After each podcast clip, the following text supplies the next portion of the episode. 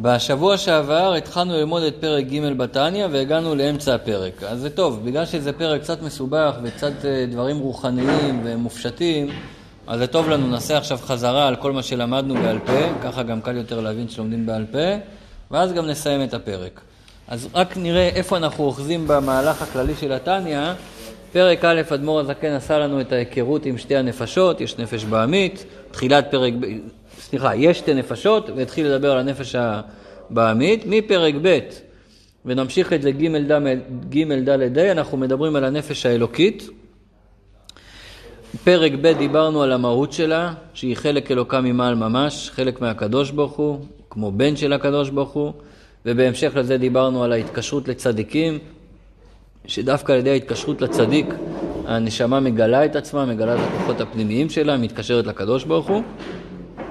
בפרק ג' אנחנו מתחילים עכשיו לרדת יותר לפרטים ולעומק שהנפש האלוקית יש בה עשר כוחות כנגד עשר הספירות בעולם האצילות. אז פעם שעברה דיברנו על הכוחות האלה, דרך אגב, אדמו"ר הזקן לא מפרט את כל הכוחות, כי באמת זה לא המטרה פה עכשיו רק שנדע את מבנה הנפש, אלא המטרה היא שנדע להפעיל את הנפש. ואם אני ישר, ישר לפרטים, המטרה היא שנדע איך להגיע לאהבת השם ויראת השם. כי אהבת השם ויראת השם זה הלב של עבודת השם. זה עיקר העיקרים, זה עיקר העניין. מספרים על uh, חסיד שהיה גר בכפר שהוא היה החסיד היחידי. כולם שם היו מתנגדים לחסידות, בתקופה שעוד ההתנגדות הייתה חזקה וזה היה אישו רציני, לא שסתם היו אדישים. התנגדו לדבר הזה. טוב, אז תחשבו איזה קשה לו, הוא נמצא שם, וכולם חושבים הפוך ממנו, והוא מרגיש שהאמת אצלו, אבל כולם בכלל אה, חושבים ההפך. זה מאוד קשה, ולא נותנים לו לדבר, לא נותנים לו להתבטא. מגיע לבית כנסת, הוא מרגיש את הקרירות, הוא לא מרגיש את החמימות שהוא רגיל אצל הרבי, אצל החסידים. מאוד קשה להיות במקום כזה לבד. טוב, יום אחד הוא אמר, אני חייב ככה להשחיל פה משהו, שידעו מה זה חסידות, הוא אמר, לפחות לרב. אז אה, כשנגמרה התפילה, הוא ראה שהרב התיישב ללמוד, והוא ניגש לרב, אחרי שכולם יצאו. הוא אומר לרב, יש לי שאלה הלכתית. טוב, שאלה הלכתית, הרב, לא משנה אם אתה חסיד או מתנגד, לא, אתה, הוא חייב, על זה הוא מקבל משכורת, הוא הרב, הוא צריך לענות על זה. כן, מה השאלה? אז הוא אומר, תראה, כתוב בתורה את המצוות, ובתורה שבעל פה כתוב את ההסברים של המצוות, איך לעשות אותם. למשל, כתוב, וקשרתם לאות על ידיך, אז תפילין כתוב בתורה שבעל פה, שזה מרובע, זה שחור, באיזה גודל, הדיוקים, הרצועות וכולי. דרך אגב, זה מאוד מעניין, כל מצווה בתורה, לא תמצאו מצווה אחת בתורה שאפשר להבין איך לעשות אותה בלי תורה שבעל פה. ארבעת המינים, בתורה לא כתוב אתרוג, כתוב פרי הדר. אה, לקחתם לכם פרי עץ הדר. למה לא מביאים לימון או תפוז? זה גם כן פרי הדר. זה התורה שבעל פה מלמד אותנו את זה. אז הוא אמר לו, אוקיי, אז מה השאלה שלך? אז הוא אומר, תראה, אחת המצוות הכי חשובות בתורה, כתוב, ואהבת את השם אלוקיך. איפה כתוב איך לעשות את זה? איפה כתוב ההסבר, איך אני עושה את המצווה הזאת של להרגיש את אהבת השם הזאת? איך אני מגיע לדרגה הזאת? איך אני עושה את הדבר הזה? אז באמת הרב לא היה לו מה לענות, ואז הוא אמר לו, זה החסידות.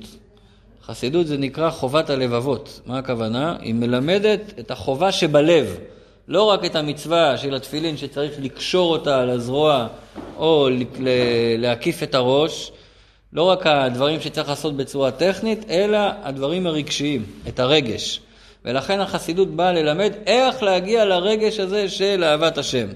כי שתי הרגשות האלה, אהבת השם ויראת השם, או יותר נכון צריך להגיד הפוך, כי יראה קודמת לאהבה, יראת השם ואהבת השם, זה היסוד וזה הבסיס לכל עבודת השם. כי אם אתה לא אוהב את הקדוש ברוך הוא, אז למה שתקיים מצוות? למה שתעשה משהו בשבילו? תראה, אם אתה אומר לי אני לא אוהב אותו ואני עושה בכל זאת כי אבא אמר לי, או כי אני מפחד מעונש, או כי אני רוצה לקבל פרס, אין בעיה, אבל תדע שאתה עובד את עצמך, אתה לא עובד את השם. אם אתה רוצה לעבוד אותו באמת, זה חייב לבוא מתוך אהבה ומתוך יראה. אנחנו נלמד את זה בהרחבה בפרק ד', שהאהבה זה המנוע שמניע את האדם לעשות בשביל הקדוש ברוך הוא, ויראה זה הברקס, זה מה שמונע אותו מלעשות נגד הקדוש ברוך הוא. לכן האהבה היא שורש כל מצוות עשה, והיראה היא שורש כל מצוות לא תעשה. זה נלמד בפרק הבא, את הקשר בין היראה והאהבה לבין הקיום המעשי של המצוות. אבל מצוות בלי היראה והאהבה זה יבש. לא רק שזה יבש, חסר פה מצווה עיקרית מהתורה, זה אחת המצוות הראשונות, השנייה והשלישית האמת, לאהוב את השם וליראה אותו. עכשיו האמת היא שזה לא מדויק שזה לא כתוב, כי בספרים של הרמב"ם זה גם כן כתוב. הרמב"ם כותב בספר היד החזקה, איך? Mm. זה עוד עניין. רגע, לפני זה. הרמב"ם כותב ביד החזקה, בהלכות שלו, שם הוא כותב, הקל הגדול, הנכבד והנורא מצווה לאהבה אותו וליראה אותו. ואך יבוא לאהבתו וליראתו, אומר על ידי התבוננות. שהוא יתבונן במעשיו, אה, בטבע, וכמו שהוא מתאר שם מעשה בראשית, מעשה מרכבה, גם את כל העולמות וגם את כל העולמות העליונים, מתוך ההתבוננות הזאת, זה יביא לאהבה. למה שזה יביא לאהבה? זה יביא להתפעלות מאוד גדולה. זה כמו שאתה הולך ב... בעניינים במנהטן, אתה רואה בניין כזה גדול, אתה אומר, וואו, מי עשה את זה? מי בנה? מי המהנדס הזה? זה לא נורמלי הדבר הזה, זה, אין דברים כאלה. זאת אומרת, כשאתה רואה את הטבע, אתה, בוא נתחיל עם משהו פשוט יותר, כשאתה רואה את הבניין, אתה אומר, וואו, מי המהנדס? כשאתה רואה את הטבע, תגיד, וואו, מי המהנדס של הטבע? לכן אנחנו רואים בתפילה, אין צור כאלוקינו, אומרים חז"ל, אין צייר כאלוקינו. מי הצייר הזה שצייר את הציור המדהים הזה? הפעולה הזאת שהרמב"ם אומר שצריך להתבונן בגדולת השם כדי להגיע לאהבה ויראה, זה מה שאדמו"ר הזקן מסביר בפרק ג'. בשביל זה הוא מסביר לנו את כל המבנה של עשר הספירות, או לא את כל המבנה, כי הוא מסביר מה שרלוונטי אלינו. מה שרלוונטי אלינו, דבר ראשון זה לדעת, זה החצי הראשון של הפרק, הפסקה הראשונה, שהחב"ד נקראים אימות והילדים זה אהבה ויראה. אבא ואימא זה חוכמה ובינה, הבן והבת זה אהבה ויראה. למה הוא רוצה להגדיר את זה? למה הוא מגדיר לנו את זה כאבא ואימא? שתדע שאם אתה רוצה להוליד את הרגשות של אהבה ויראה, זה לא מתחיל ישר מהלב. אתה לא יכול ישר להגיע ללב ולהוליד את זה, למרות שנראה בהמשך התניא שכן יש שיטה כזאת, וגם בתניא יש שיטה כזאת, איך לעשות את זה באופן ישיר, אבל אם אתה רוצה שזה יהיה משהו קבוע, משהו פנימי, משהו עמוק, משהו שלא נעלם לך אה, לפי ההתרגשות של אותו יום, משהו יציב, זה חייב להגיע דרך השכל. זאת אומרת, נשאל את זה בצורה אחרת. איפה הכפתור בנפש שמפעיל את הרגש? הכפתור הזה נמצא בשכל. לכן יש הסבר של הרב המגיד, רבו של אדמו"ר הזקן, הוא שואל על הפסוק, שמע ישראל השם אלוקינו השם אחד, ואהבת את השם אלוקיך. ואהבת את השם אלוקיך זה ציווי, אתה מצווה לאהוב את השם. שואל הרב המגיד, מה, אתה יכול לצוות מישהו לאהוב את השם? איך אתה יכול לצוות אותי לאהוב את השם? אתה יכול לצוות אותי אה, לשתות כוס תה. כי זה דבר טכני, אז תכריח אותי לעשות את זה. אבל אתה יכול להכריח מישהו לאהוב מישהו? אתה יכול להכריח אה, אה, מישהו לאהוב אה, מישהי אחרת? אתה יכול להכריח לאהוב, הרי זה דבר שהוא רגשי. לכאורה איך אפשר להכריח בזה? אז אומר הרב המגיד, זה לא מדויק שאי אפשר להכריח. מה זאת אומרת? כי איפה הכפתור בנפש שמייצר אהבה, שמייצר יראה, הכפתור הזה נמצא בשכל. שאתה תמלא את התודעה שלך, את השכל שלך, בדברים הנכונים, אז זה גם ייצר את הרגש הנכון. במקרה שלנו, שאתה תמלא על ידי התבוננות, על ידי לימוד ועל ידי התבוננות את התודעה, את השכל, בגדולת השם, בזה שהשם אלוקינו השם אחד, אז ממילא יהיה לך ואהבת את השם אלוקיך. אומר הרב המגיד, לכן לא קראת נכון את הפסוק. שמע ישראל השם אלוקינו השם אחד, הציווי הוא להתבונן בזה שהשם אחד. אם תתבונן בזה, אז ממילא יהיה גם את ה"ואהבת את השם אלוקיך". זאת אומרת, הציווי עלינו, מה שמוטל עלינו, זה לעשות את הפעולה של ההתבוננות, ובעזרת השם נראה שזה גם יוליד את הרגשות המתאימים. ואנחנו נראה, עוד מעט נחזור על זה בפנים, שזה בעצם תפילה. הרבה פעמים תפילה, קצת מתבלבלים, מה זה תפילה? יש כאלה שלצערנו תפילה בשבילם זה לבוא לבית כנסת ולצאת כמה שיותר מהר לעבודה. זה כל המשמעות של תפילה, מה לעשות? אבא שלי עשה ככה, סבא שלי עשה ככה, אין ברירה, כתוב בהלכה, בואו נגמור עם זה כמה שיותר מהר ונרוץ לצאת לעבוד. אז זה בוודאי, זה בוא נגיד ככה, צריך להעריך את האנשים האלה שלפחות באים לבית כנסת להתפלל, זה גם מעלה. אבל תפילה לפי הפירוש הפשוט, עוד לפני שניכנס לפירוש של החסידות, בן אדם בא ומבקש מהקדוש ברוך הוא מה שצריך. רק מה, שבאים לקדוש ברוך הוא עם עניין, ובאים כולם ביחד, זה כוח של ציבור, אין כל כביר לא ימאס, לא מואס בתפילת הציבור, אז זה הולך הרבה יותר חזק. אז תבוא למניין ופה תבקש את הבקשות שלך. אבל החסידות מסבירה שזה רק החלק החיצוני של התפילה. החלק הפנימי של התפילה, תפילה זה מלשון התופל כלי חרס. כלי חרס שנשבר, עכשיו רוצים להדביק אותו, זה נקרא לטפול אותו. זאת אומרת, תפילה מלשון דבקות, מלשון חיבור. תפילה זה זמן של יהודי להתחבר עם הקדוש ברוך הוא. אבל מה הפירוש הפנימי במילים האלה להתחבר עם הקדוש ברוך הוא? זה הזמן שיש לך, תגיד תודה על התפילה, זה הזמן שיש לך להתנתק מהעולם ולחשוב מה המטרה שלך בחיים, אה, למה אתה שואף, מה אתה רוצה, את מה אתה אוהב, ממה אתה בורח, זה תפילה. אז יוצא עכשיו שתפילה זה הזמן של יהודי לעורר את הרגשות של אהבה ויראה. ולכן כל מה שנלמד פה עכשיו על התבוננות ולהפעיל את כל המערכת, עיקר הזמן שעושים את זה, זה בזמן התפילה. עכשיו נודה על האמת, כן, התפילות אצלנו, אני קודם אמרתי שאנשים רצים, גם אנחנו רצים. זאת אומרת, גם החסידים היום, לצערנו, קצת רצים בתפילה. אז אה, טוב, צריך לדעת שכשלומדים מה שכתוב שצריך לעשות, לא צריך להסתכל אם כולם עושים או לא עושים. א', לא יודעים באמת מי עושה מה, כן? לך תדע, בן אדם הוא רץ, אבל אה, לא יודע בפנימיות שלו הוא חושב, לא, אנחנו לא יודעים באמת. ודבר שני, מדברים על עצמנו, לא מדברים על אחרים, כל אחד לעצמו, צריך לקחת את זה, איך הוא מוצא את הזמן לעשות את הפעולה שהוא מדבר פה, שנקראת התבוננות, בשביל לעורר את אהבת השם ויראת השם. אבל אהבה ויראה זה השורש לכל, אבל אני אסביר את זה בצורה שיהיה קל יותר לקבל את זה. נסביר את זה דרך הילדים שלנו. תחשוב שאתה מחנך את הילד שלך לקיים תורה ומצוות, אבל אה, אין בשיח של תורה ומצוות הקדוש ברוך הוא. אז למה מקיים תורה ומצוות? זה הכל בשביל אה, שככה כתוב, ככה התורה אומרת, שהשכנים לא יסתכלו, שההורים לא ידעו, הכל זה פשוט כי ככה צריך לעשות. כמה ילד יכול להחזיק עם אה, תורה ומצוות כאלה בלי אהבת השם ויראת השם? זה... קודם כל, אז אם אתה עושה את זה רק כי ככה כתוב וכולי, אז הוא יגיד לך, אוקיי, אתה, מי אמר שאני מחויב למה שכתוב, כאילו? אם אתה אומר לו שזה בגלל שיראו אותו, ייתנו לו כבוד, או אני לא יודע מה, תגיד, בסדר, אז כשלא רואים, אז אה, לא צריך לעשות, נכון? זה כמו שאתה נוסע באוטו, אה, במושבים, לא כל כך שמים חגורות בטיחות, נכון? אתה אומר לבן, רגע, יש פה שוטר, שים חגורת בטיחות. אז מה הוא מבין? שבשביל מה שמים חגורת בטיחות?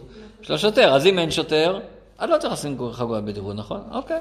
אז יגידו אותו דבר ככה על הקדוש ברוך הוא. אה, רק כשהוא בודק אותנו, נכון? אז אם הוא לא היה בודק אותי, אז לא צריך לעשות את זה. זאת אומרת שהכל פה חיצוני, אין פה עבודת השם פנימית. זה כמו בדיחה שמספרים, שאחד מתקשר לחברותא שלו בכולל, אומר לו, תיקח את הגמרא שלי, תפתח אותה על הסטנדר, אני לא מגיע היום. אז הוא אומר לו, אין לך מה לדאוג, הראש כוללו בארץ, אתה לא צריך לעשות את ההצגה הזאת. הוא אומר, אומר, אתה חושב שאני, אכפת לי מהראש כולל? בשביל הקדוש ברוך הוא אני אעשה את זה. אז הכל נהיה הצגה כבר מול הקדוש ברוך הוא גם כן, שכאילו יחשב... לא, אז זה בוודאי לא מה שאנחנו רוצים לילדים שלנו, נכון? אלא מה, מה כן? אתה מחנך את הבן שלך שיש אמת בעולם, ויש קדוש ברוך הוא בעולם, וזה הדבר הכי טוב שיש, ואז אני רוצה שהוא מעצמו ירצה להתקרב לדבר הזה. הוא מעצמו ירצה להתחבר למשמעות הזאת, ירצה להתחבר לעניין הזה. והוא מעצמו לא ירצה ללכת נגד. אז באמת, רואים ש... זה מאוד חשוב בחינוך הילדים, בשנים הראשונות בעיקר להשקיע ברגש הפנימי שלהם, שיעשו הכל מתוך שמחה, שיהיה להם תענוג במצוות, שיהיה להם כיף לעשות את זה. אם זה הכל לחץ והיסטריה ו- וחייבים וקשה לי, אז מי רוצה להישאר במקום כזה? אז כמו שזה על הילדים שלנו, זה, מה, ומה אנחנו שונים מהילדים שלנו? אותו דבר אצלנו. כל זה זה עדיין בפשט. בעומק יותר, אנחנו נלמד את זה בפרקים מאוחרים יותר של התניא, בשביל שהמצוות שלנו באמת יתרוממו לדרגות הגבוהות, אז מה שמרים את המצווה זה הרגע של אהבה ויראה. זה נקרא בתניא בפרק ל"ט, שיש גדפין, יש פרק מ', יש כנפיים למצוות. המצווה זה כמו הגוף של הציפור, ואהבה ויראה זה הכנפיים. אז זה שתעשה מצווה לבד זה לא מספיק, כי המצווה לא תעוף למעלה. אתה חייב שיהיה את שני הכנפיים. אגב, אם לא מספיק כנף אחד, נכון? כנף אחד הציפור לא תצליח להמריא. צריך שיהיה גם אהבה וגם יראה, שזה מרומם את המצוות שלנו לעולמות העליונים.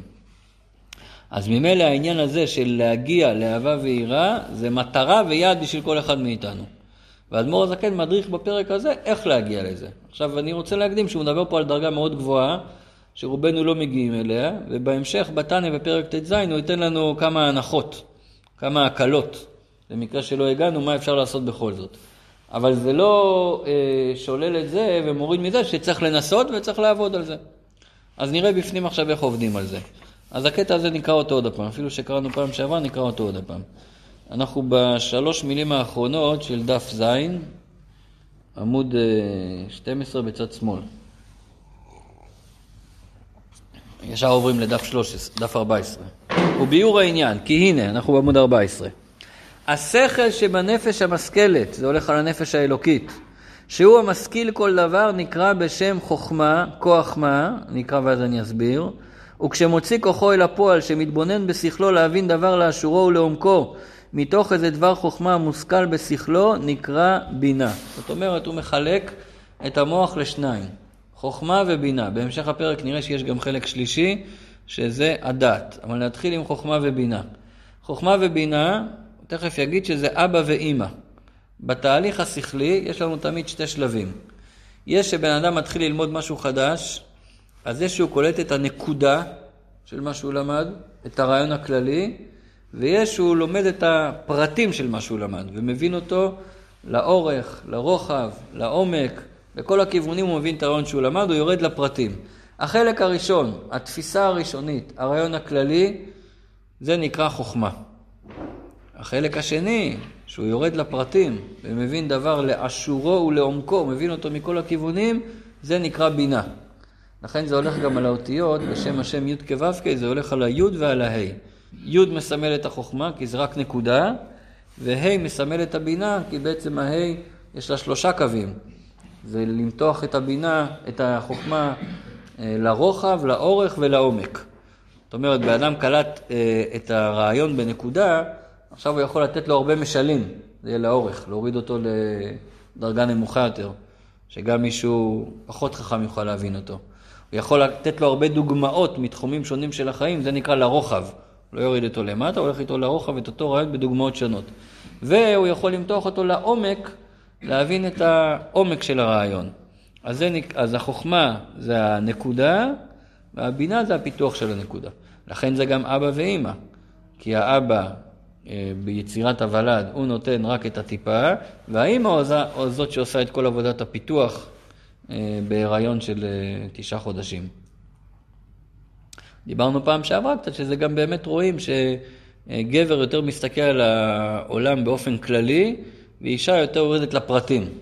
כן, גבר נכנס הביתה, בטח הוא לא שם לב, יש צעצועים על השטיח, יש זה, יש זה, יש... הוא לא קולט כל כך את הפרטים.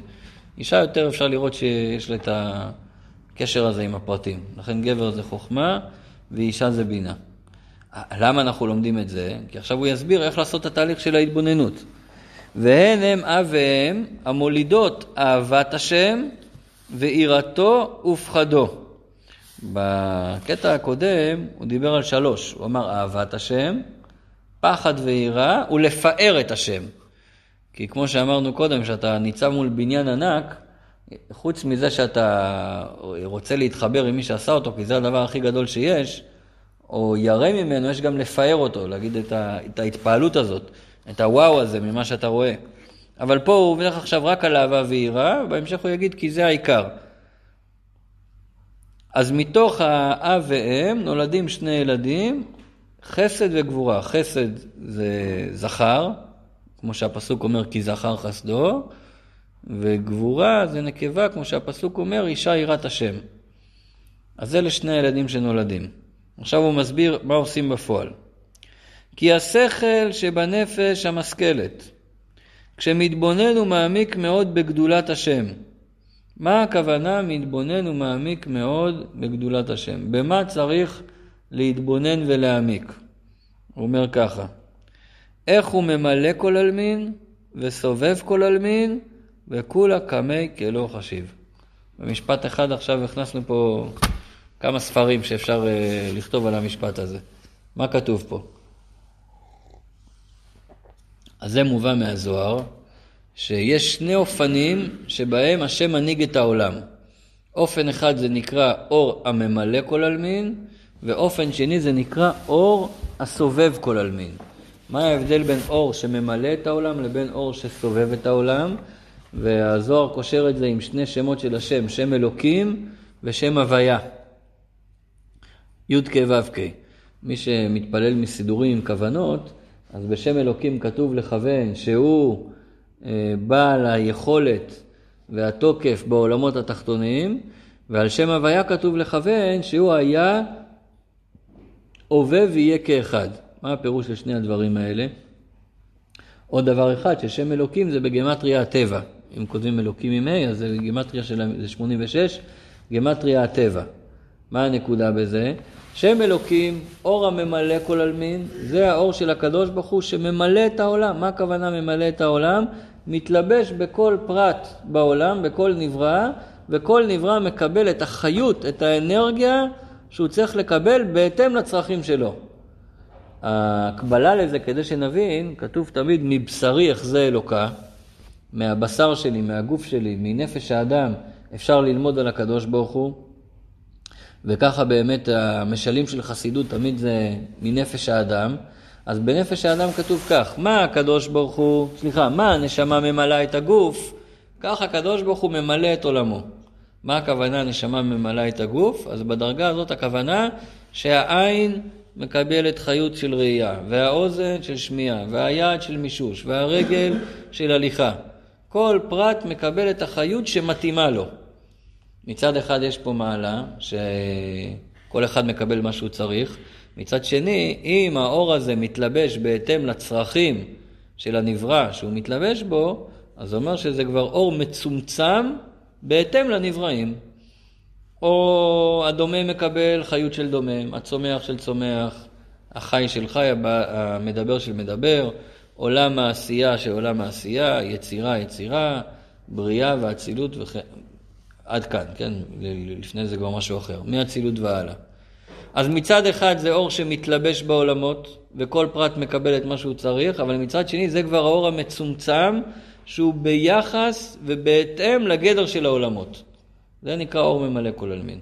במילים שלנו, זה הכוונה שהקדוש ברוך הוא מחיה את העולם. העולם קיים והקדוש ברוך הוא נותן לו חיות. אבל יש דרגה גבוהה יותר. דרגה גבוהה יותר זה נקרא אור הסובב כל עלמין. זה שם השם, שם הוויה, י"ק ו"ק, שעל זה נאמר, היה הווה ויהיה, היה הווה ויהיה כאחד, מה זה בא לומר לנו? שבשבילו עבר, הווה, עתיד אותו דבר. במילים אחרות הוא למעלה מהזמן. אם הוא למעלה מהזמן, זה אומר שהוא גם למעלה מהמקום, למעלה מהעולם. אבל לא למעלה מהעולם הכוונה מחוץ לכוכבים, הכל נמצא פה איתנו, אלא זה למעלה מהגדרים של העולם. במילים אחרות, ביחס לאור הסובב כל עלמין, העולם לא תופס מקום. אין לו משמעות בין גדול וקטן. אין לו הבדל. לאור הממלא כל עלמין יש הבדל. אמרנו, הדומם מקבל דומם, החי מדבר מה שחי, הצומח מה שצומח. בדיוק, זה אור שלא עבר צמצום, ולכן בשבילו כל העולם משווה קטן וגדול. בשבילו הכל אותו דבר. יותר מזה, טמא וטהור אותו דבר בשבילו. על זה נאמר, אם חטאת, מה החסרת בו, ואם פשטת, ואם צדקת, מה תיתן לו. שום דבר לא תופס אצלו מקום. זה כמו שאנחנו ממריאים במטוס, ועכשיו אתה מסתכל על העולם מלמעלה, אז אתה כבר לא רואה הבדל בין אנשים לנמלים, לבניינים. כשאתה נמצא כל כך גבוה, הכל נראה אותו דבר. זה גבוה בגשמיות. פה אני מדבר גבוה ברוחניות. כיוון שזו מדרגה רוחנית כל כך גבוהה, שלא הצטמצמה ולא מצטמצמת בהתאם לעולם, העולם לא תופס מקום לגביה. זה נקרא שם הוויה. אבל יש דרגה למעלה משניהם. כי שתי הדרגות האלה זה עדיין שתי אה, אופנים של הנהגה של הקדוש ברוך הוא בעולם. זה שני אורות, שני גילויים של הקדוש ברוך הוא. אבל למעלה משניהם יש את הקדוש ברוך הוא בעצמו.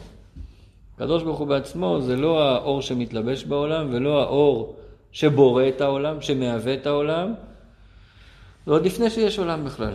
זה לגמרי למעלה מהעולם. בשבילו אין עולם בכלל. אנחנו מסתכלים שאנחנו העולם, אנחנו היש והוא העין. הוא מסתכל הפוך, הוא היש ואנחנו העין. אצלו המקום הפוך לגמרי. אם יש עולם זה רק כי הוא, בו, זה אפילו עוד לא בדרגה הזאת. אז בואו נעשה רגע סדר.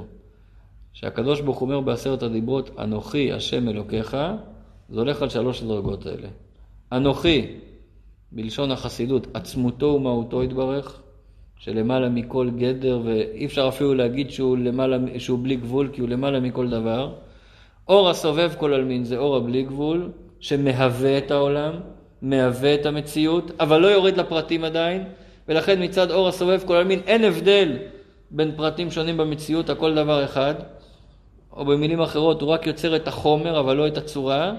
ואור הממלא כל עלמין, זה כבר אור המצומצם שנותן לכל פרט בטבע, לכל אה, נברא, את הגדר האישי שלו.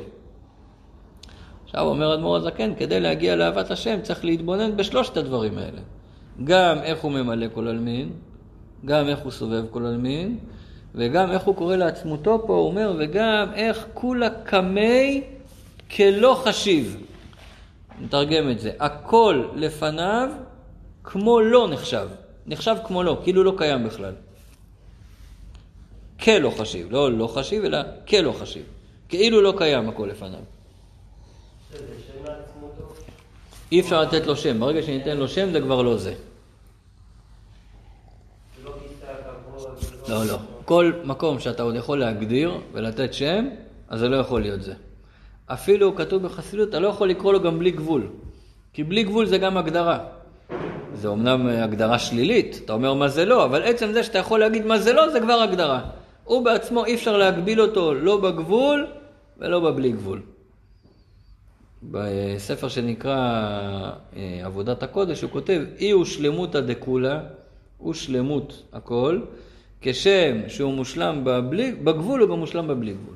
אז אתה לא יכול להגדיר אותו לא מפה ולא מפה, הוא למעלה משניהם.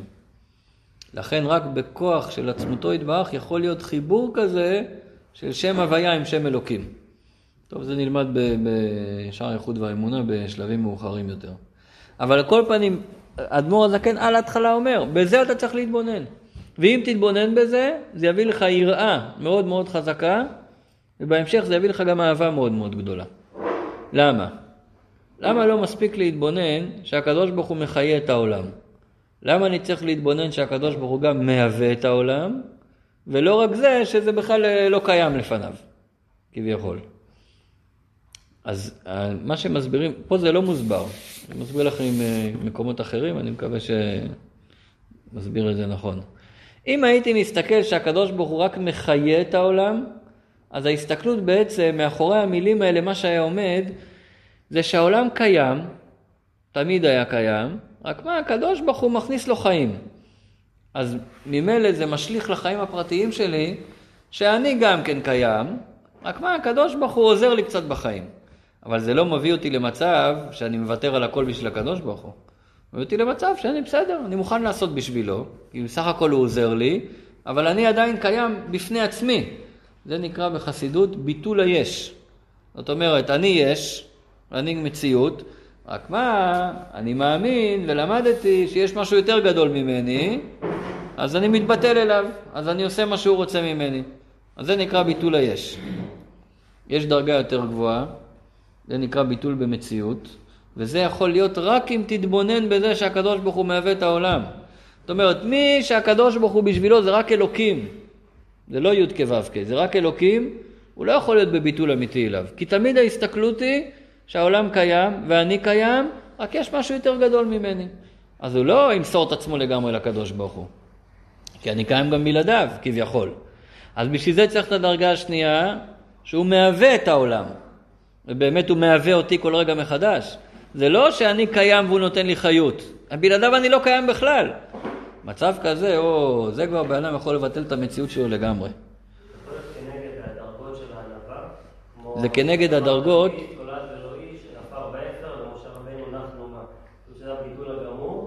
זה כנגד הדרגות של בכל לבבך, בכל נפשך ובכל מאודיך. בכל לבבך, אומרים חז"ל, למה לא כתוב בכל לבך? למה בכל לבבך עם שני ביתים? כי צריך לאהוב את הקדוש ברוך הוא גם עם יצר הרע. אז צריך להסביר לי יצר הרע שצריך לאהוב את הקדוש ברוך הוא. איך מסבירים לו? זה אור הממלא כל עלמין, כי זה מצומצם שהוא יכול להבין. אז בן אדם מוכן לאהוב את הקדוש ברוך הוא, אבל עדיין לא מוסר את עצמו. בכל נפשך כתוב, אפילו נוטל את נפשך. זאת אומרת שבן אדם גם מוכן למסור את עצמו.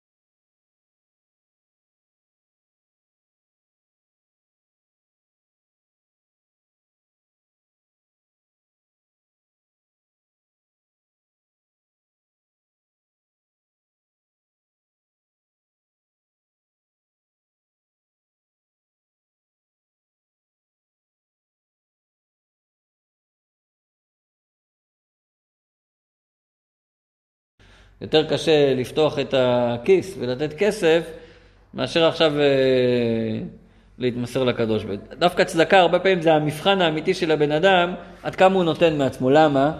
כי הכסף של הבן אדם, הרבה פעמים זה החיות שלו. כל החיים שלו סביב הכסף. או גם אם הוא לא איזה אחד שהוא איזה גרידי כזה, שהוא רוצה רק כסף, אבל מה זאת אומרת, בלי כסף אני לא יכול לחיות, אז איפה החיות שלי? בכמה כסף שיש לי, בשביל זה, בכל זה אני יכול לחיות. בין אם זה הבסיס, בין אם זה המותרות, אבל שם החיות. אז בוא נראה אם אתה מוותר על החיות שלך. בכל אופן, בכל מאודיך, זה קשור עם הכולה קמי כלא חשיב, עם עצמותו יתברך, ששם יהודי מוסר את עצמו לגמרי. ועכשיו הוא יסביר את זה בהמשך.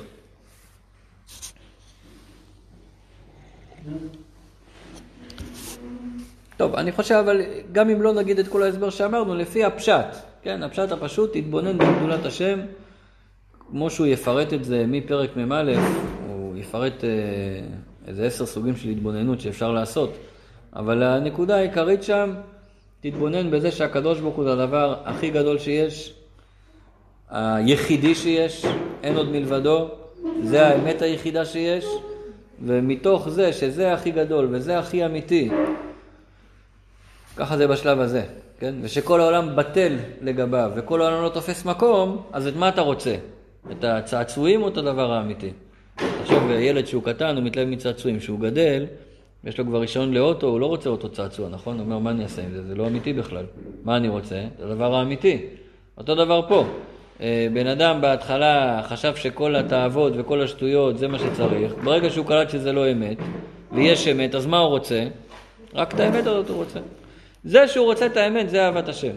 הוא אוהב את הקדוש ברוך הוא. הוא אוהב את האמת הזאת והוא רוצה להתחבר איתה. הוא רוצה להתאחד איתה, זה הכוונה פה שהוא אוהב אותו.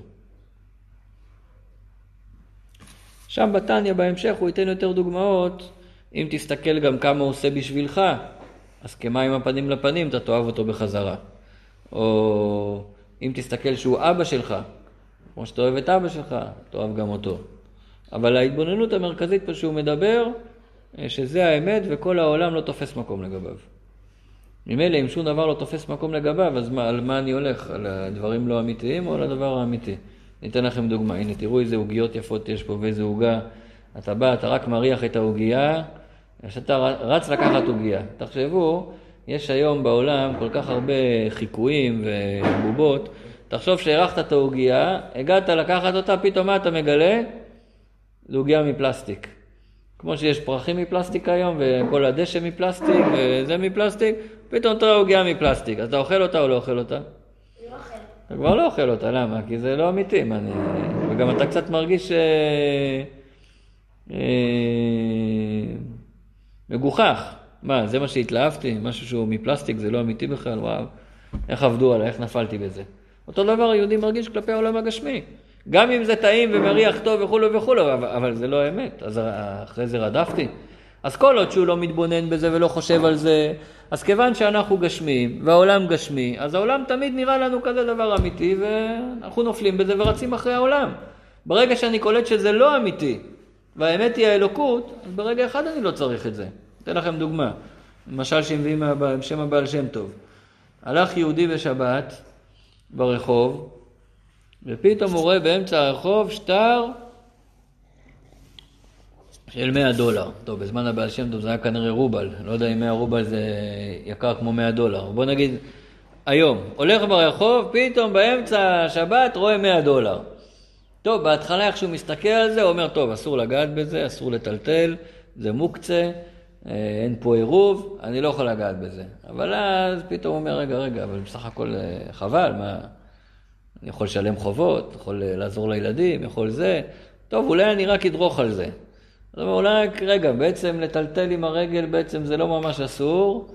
אולי אני רק אטלטל, או רק אני אשים על זה משהו. טוב, הוא מתקרב, הוא מתקרב, הוא מחליט כן לעשות, לא לעשות. איך שהוא בא לשים על זה את הרגל, פתאום מה הוא רואה? זה שטר מזויף. של מונופול, זה משחק, זה לא אמיתי. מה הוא חושב לעצמו באותו רגע? כל ההיתרים שהוא נתן לעצמו וכל הזה, הכל, הוא אומר, מה זה, זה הכל, אה, מה אני אעשה עם השטר הזה, אין מה לעשות איתו. זאת אומרת, למה בן אדם רודף אחרי ענייני העולם, כסף, כבוד וכולו וכולו? כי הוא חושב שזה האמת. ברגע שהוא מבין שזה לא אמיתי, שזה זיוף, ברגע אחד הוא יעזוב את כל הדברים האלה.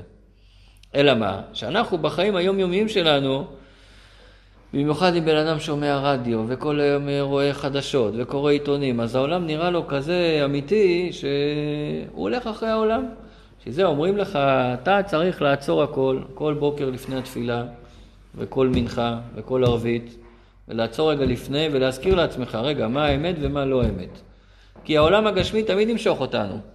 כשאתה עובר ליד הפיצריה, מריח את הפיצה, אתה לא צריך להתבונן שאתה אוהב פיצה כדי להיכנס לקנות אותה. אתה גשמי וזה גשמי, זה מושך אותך ישר. אבל בעניין רוחני, כשאתה רוצה להתחיל להרגיש דבר מופשט, כמו אהבת השם, אתה לא יכול לעשות את זה בלי להתנתק מהעולם. אתה לא יכול לעשות את זה בלי לעצור הכל ולהתבונן רק בזה. כי, כי זה לא בא בקלות, כי אתה גשמי וזה רוחני, לכאורה אין פה קשר. אתה חייב להתנתק לגמרי ולהתבונן בזה, תכף נסביר איך עושים את ההתבוננות, ואז באמת תוכל להרגיש אה, קצת אהבת השם ויראת השם. בואו נקרא בפנים.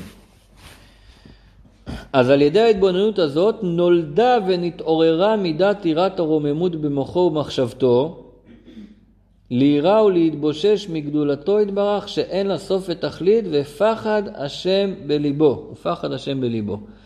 אה, כתוב שההבדל בין יראה לפחד, שיראה זה מדבר רחוק, ופחד מדבר שהוא קרוב. אה, נמצאים פה במרכז הארץ, שומעים שנופלים טילים אה, בשדרות, אז יש לנו יראה מזה. בואו לשדרות פעם אחת, תשמעו את הטילים, תראה שיהיה לך פחד מזה. תברח משם. לכן יראה זה במוח ופחד זה בלב.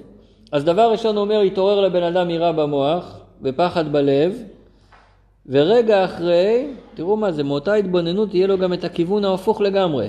ושוב התלהב, התלהב ליבו באהבה עזה כרשפה אש, בחשיקה וחפיצה ותשוקה ונפש שוקקה לגדולת אינסוף ברוך הוא.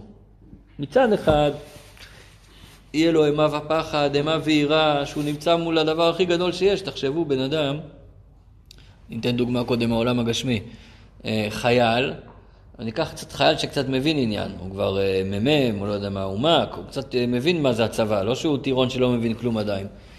ואתה אומר לו, עכשיו אתה צריך להיכנס לפגישה אישית עם הרמטכ"ל.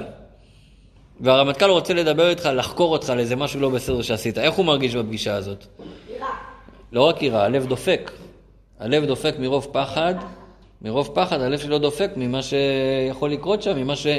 ולא רק ממה שיכול לקרות לו, זה קצת הורדתי מהעניין.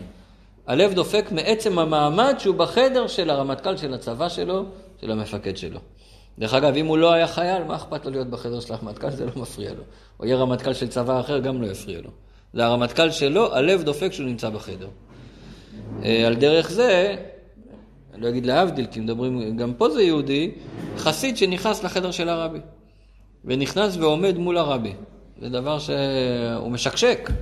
הוא כולו באימה, הוא כולו ביראה, מעצם המעמד, איפה הוא נמצא עכשיו.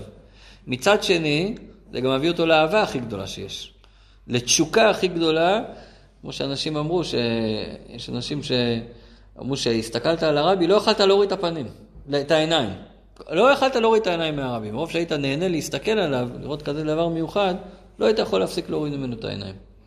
אז מצד אחד זה אימה גדולה, מצד שני זה אהבה מאוד גדולה, זה תשוקה מאוד גדולה, זה רצון מאוד גדול. זה כמובן הכל משל. זה דרך אגב אחת הסיבות שיש לנו דבר כזה שנקרא צדיק.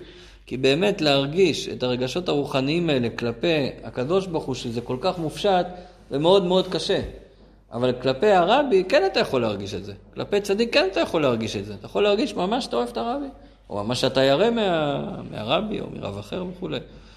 לכן הקדוש ברוך הוא עשה את זה באופן כזה, שיש לנו את הצדיקים, שזה יהיה לנו, ה, ה, ה, שדרכם נוכל כן להרגיש את הרגשות האלה. אבל עוד פעם, עוד פעם, בתור משל, למה שצריך להרגיש באמת. כן? מה שצריך להרגיש זה אהבת השם ויראת השם. אה, אהבת השם זה הרצון לדבוק בו? כן, כן. אהבה בגמטריה 1, א', ה', ב', בגמטריה 13. א', ח', אה, א', ח', ד'. אז אהבה זה הרצון להתאחד, להתחבר איתו. גם בין בעל ואישה זה ככה. אה, על כן יעזוב איש את אביו ואמו ודבק באשתו והיו לבשר אחד. ההתאחדות ביניהם, זה, זה האהבה, זה הרצון שלהם להתאחד אחד עם השני. פה הוא מדבר על אהבה של התלהבות מאוד גדולה, כי רשפי אש, בחשיקה וחפיצה ותשוקה ונפש שוקקה, שכל מה שהוא רוצה זה רק את זה. כמו שכתוב, חולת אהבה אני, הוא נהיה חולה מזה. הרמב"ם משווה אהבת השם לאהבה לאישה. הוא אומר, כמו שבן אדם מאוהב באישה, הוא חושב כל היום רק עליה, ומתי הוא כבר יפגוש אותה, ומתי... חושב רק עליה, ככה זה אהבת השם, שיהודי כל היום חושב על הקדוש ברוך הוא. מתי כבר אני אבוא לפגוש אותו? מתי יהיה את השיעור תורה? מתי כבר הגאולה תבוא? מתי הוא יתגלה אליי? מת... רק הוא חושב על זה. הרב אומר שבדור שלנו זה שייך גם לילדים קטנים. שגם ילד קטן יכול להגיע למצב שכל מה שהוא רוצה, והרצון הכי גדול שלו, זה לראות את הקדוש ברוך הוא. וככה דרך אגב צריך לחנך את הילדים. שזה המטרה וזה השאיפה של החיים שלהם. לראות את הקדוש ברוך הוא, לראות גילוי אלוקות. מילים אחרות, להגיע לגאולה. אומר אדמו"ר זקן, והיא כלות הנפש. מה הכוונה כלות הנפש? הנפש רוצה כבר לצאת מהגוף. מוותר על כל העניינים הגשמיים, על כל העניינים החומריים, על כל ענייני העולם הזה, רוצה רק את הקדושה, רק את האלוקות. כדכתיב, מביא על זה שלושה פסוקים מתהילים, נחשפה וגם קלטה נפשי וגומר, וכתיב צמא נפשי לאלוקים וגומר, וכתיב צמא לך נפשי. והצמאון הוא מיסוד האש שבנפש האלוקית. אם אתם זוכרים, בפרק הראשון דיברנו יסוד האש בנפש הבעמית, אז דיברנו שזה הולך על כעס וגאווה. אז הנה קצת תיקון ליסוד האש. מה זה יסוד האש בצד החיובי שלו? זה הצמאון לאלוקות. וגם הברן, ההתלהבות הזאת, והרצון הזה להתמסר אליו. וכמו שכתבו הטבעיים, הטבעיים זה הכוונה חכמי החקירה, וכן הוא בעץ חיים, ספר הקבלה, שיסוד האש הוא בלב, מה שדיברנו פה על אהבה כרשפי אש זה בלב, ומקור המים וההליכות, הרטיבות זה מהמוח. וכמו שכתוב בעץ חיים שער נון, שהיא בחינת חוכמה שנקרא מים שבנפש האלוקית, אז זה גם כן תיקון ליסוד המים, שזה דווקא המקום המיושב יותר. ושאר מידות כולן, למה הוא לא מעריך על שאר המידות, על אה, תפארת, ועל נצח, עוד, יסוד, למה הוא לא מעריך על המידות האלה? אומר אדמו"ר הזקן, שאר המידות כולם הם ענפי היראה והאהבה ותולדותיהן, כמו שכתוב במקום אחר. אם יהיה לך אהבה ויראה, אז גם יהיה לך את כל שאר, זה הכל מסתעף מזה. עכשיו דילגנו על הדעת. מה עם הדעת? עכשיו אדמו"ר הזקן יגיד שהדעת זה העיקר. יש uh, וורט של חסידים מאוד יפה. התניא מתחיל במילים, תניא בסוף פרק ג' דנידה. נכון? משביעים אותו תהי צדיק ואל תהי רשע. אז איזה חסיד אמר ככה, תקרא את זה ככה. תניא בסוף פרק ג'. אם אתה שואל מה זה התניא, תסתכל בסוף פרק ג', מה שלומדים עכשיו. מה לומדים בסוף פרק ג'? והדעת, שזה גם חלק מהחב"ד, חוכמה, בינה, דעת, עד עכשיו דיברנו על החוכמה והבינה, לא דיברנו על הדעת. מה זה הדעת? והדעת הוא מלשון והאדם ידע את חווה, מה פירוש שהאדם ידע את חווה? הוא התקשר אליה, הוא התחבר איתה. והוא לשון התקשרות והתחברות, שמקשר דעתו בקשר אמיץ וחזק מאוד, ויתקע מחשבתו בחוזק בגדולת אינסוף ברוך הוא, ואינו מסיח דעתו. זה מה שדיברנו קודם, זה לא מספיק רק לדעת שיש, לדעת זה לא המילה הנכונה, זה לא מספיק רק להבין שיש שם ממלא כל עלמין וסובב כל עלמין וכולא קמיה כלא חשיב. זה לא מספיק רק ללמוד על זה. צריך להתבונן בזה. מה זה להתבונן בזה? לתקוע מחשבתו בדבר הזה. מתי אתה תוקע מחשבה בדבר? זה כמו, אני אתן לכם דוגמה, זה כמו שאתה הולך להופעה של איזה קוסם, והוא עושה כל מיני טריקים כאלה, ואתה קולט שהוא עושה טריק, ואתה לא קולט איפה הטריק. אתה אומר לו, תעשה עוד הפעם, תעשה עוד הפעם, ואיך אתה מסתכל על זה? אתה כאילו מתנתק מהכל, ועכשיו אתה רק מסתכל בדבר הזה, להבין איך הוא עושה את זה. לראות מה קורה שם בין השורות שלא קלטת. אז אותו דבר זה התבוננות. אחרי שלמדנו מה זה שם אלוקים, ומה זה שם הוויה, ומה זה כולה קמא כלא חשיב, ואחרי שלומדים בבוקר איזה עניין של חסידות, עכשיו צריך להתבונן בעניין הזה. אחרי שהבנו טוב במה מדובר, ואני יכול אפילו לצייר לעצמי את מה שמדובר, זאת אומרת, יש לי תמונה של הלימוד שלמדנו, עכשיו פשוט צריך להעמיק את המחשבה ולתקוע את המחשבה בזה. לחשוב רק על זה במשך כמה דקות. למה? כי אף מישהו חכם ונבון בגדולת אינסוף ברוך הוא, בן אדם יודע את כל החסידות, יודע את כל הקבלה, הוא למד, להבין הוא מבין, אבל הנה, אם לא יקשר דעתו ויתקע מחשבתו בחוזק ובהתמדה, לא יוליד בנפשו יראה ואהבה אמיתית. כי אם דמיונות שווא, יהיה לו איזה דמיון שהוא אוהב את השם. דרך אגב, לא לזלזל בזה, כי זה גם כן דבר טוב, כן? אבל הכוונה היא שזה בא והולך, זה לא יהיה קבוע אצלו. פעם בא לו, פעם לא בא לו. בשביל שזה יהיה דבר קבוע, הוא צריך לתקוע את המחשבה בזה. יש פה עוד איזה עניין שהוא ככה אה, בין השורות פה שמאוד חשוב להגיד, לגבי הדעת. זה לא רק על לתקוע את המחשבה הזו, בפעולה הזאת של לתקוע את המחשבה בזה, זה גם לשאול את השאלה, איך אני קשור לעניין הזה? איך זה נוגע אליי? איך זה נוגע לחיים הפרטיים שלי? עוד פעם, אם אתה שומע משהו רק באופן כללי, לא כל כך מעורר את הרגשות שלך. אם אתה לומד את הפרטים שבזה, אז זה קצת יותר מזיז אותך. אם אתה יודע שמדובר עליך, מדובר על משהו שנוגע אליך, אז אתה רואה שעכשיו הבן אדם הזה זז. אה, למשל שנותנים לזה, שאם בן אדם, אה, מספרים על, אה, היה פעם איזה כפרי פשוט שלא ידע קרוא וכתוב, ואמרו לו שהוא קיבל איזה מברק, אז הוא בא שיקראו לו את המברק הזה. אז כשקראו לו את המברק, קראו שם כל מיני דברים לא טובים שקרו, זה נפטר וזה נפטר. אז זה שקרא את המברק, קרא אותו באדישות, וזה ששמע אותו התעלף מזה. אומרים, למה הוא קרא באדישות והוא התעלף? כי זה שקרא את זה, זה לא קשור אליו, זה לא נוגע אליו, זה לא הוא. זה ששמע את זה, אמנם הוא לא קרא, אבל הוא שמע את זה, זה נוגע אליו, אז הוא התעלף מזה.